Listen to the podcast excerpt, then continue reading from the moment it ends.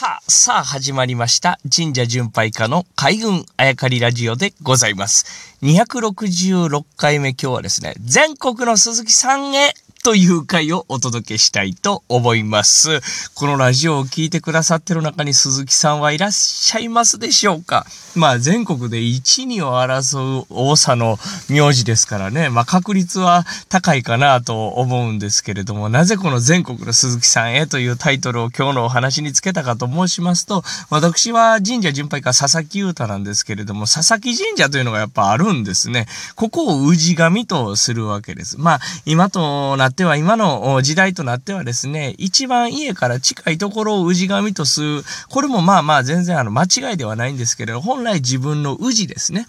その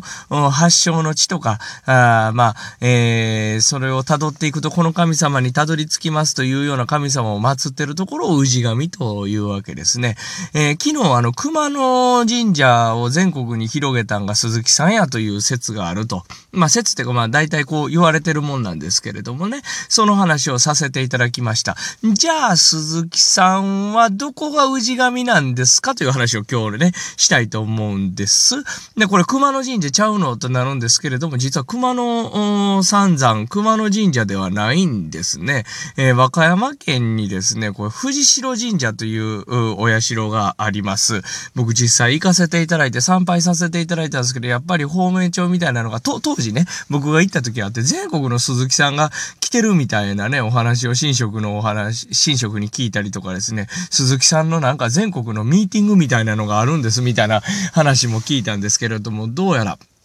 この藤代神社が鈴木さんの氏神と今はなっているそうですね。まあ、全国に、あの、熊野神社を広げたのはもちろんこう鈴木さんだと言われてるんですけど、その鈴木さんが、あどこ発祥なのかというと、この藤代神社あらしいんですね。この藤代神社の代々神主さん、宮司をですね、鈴木さんが務めてきたと。で、そっからいろんな流れが出てですね、全国に鈴木さんが広まったと。ということで、ここは鈴木さんの氏神やと、もう総氏神だとされてるんですね。もしこのラジオをお聞きの鈴木さんがいらっしゃって、まだ藤代神社行ってないっていう方がいらっしゃいましたら、ぜひ和歌山県にありますので、一度はあ参拝していただければ面白いんじゃないかなと思うわけなんですね。でもこれ当主がですね、実は、あの、120何代まで続いてたと言われていて、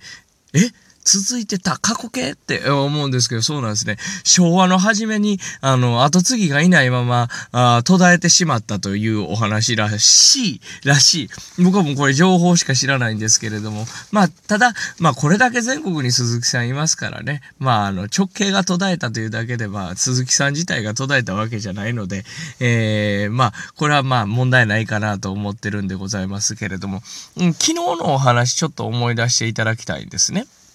鈴木さんにはいろんな説がある。まあ、棒の先っちょに鈴がついてたんで、これを鈴木さん。これ広げた人たちを鈴木さんと言っていたんだという説ですね。あとはですね、えー、稲を刈り取った後に、あの、乾かすために積んどく木、それを鈴木と言った、あから発祥して、それを発祥としている。もしくは、その、積む木、木自体を鈴木と言ったんじゃないかとかね。まあ、積んだ様を鈴木と言ったんじゃないかという、いろんな説がありますというお話をさせていただいたんですけれども、鈴木さんってね、この名字になる前に、えっ、ー、と、流れが、大きい流れが一つあるんですよ。これをね、ほつみさんって言うんですよね。ほずみさん。ほうつむと書いて、ほずみさんというわけですよ。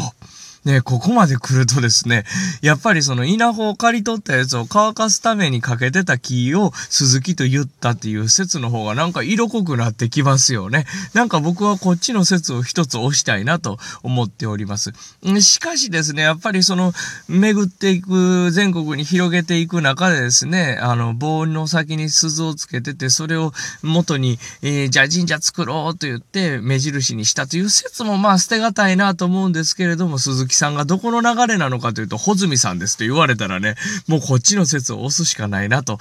個人的には思ってるんですけれども、この穂積さんのさらに辿っていくと、何ちゅう神様になるのかというと、にぎはやひなんですね。にぎはやひも、このラジオには何回か出てきてますね。神武天皇よりも先に関西に天下ってたっていう神さんですね。ここを、あのー、祖先としているわけですね。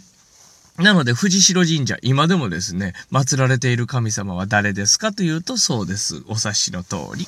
逃げ早日なんですね。えー、もちろん熊野の神様も祀られているんですけれども、逃げ早日がメインとして祀られている。ということは、やっぱりここが、あ穂積さんから派生した鈴木さん、鈴木さんの総氏神ということが今でも、そういうところから読み取れるわけですね。長い長い歴史の長い長いスパンの長い長い時間の、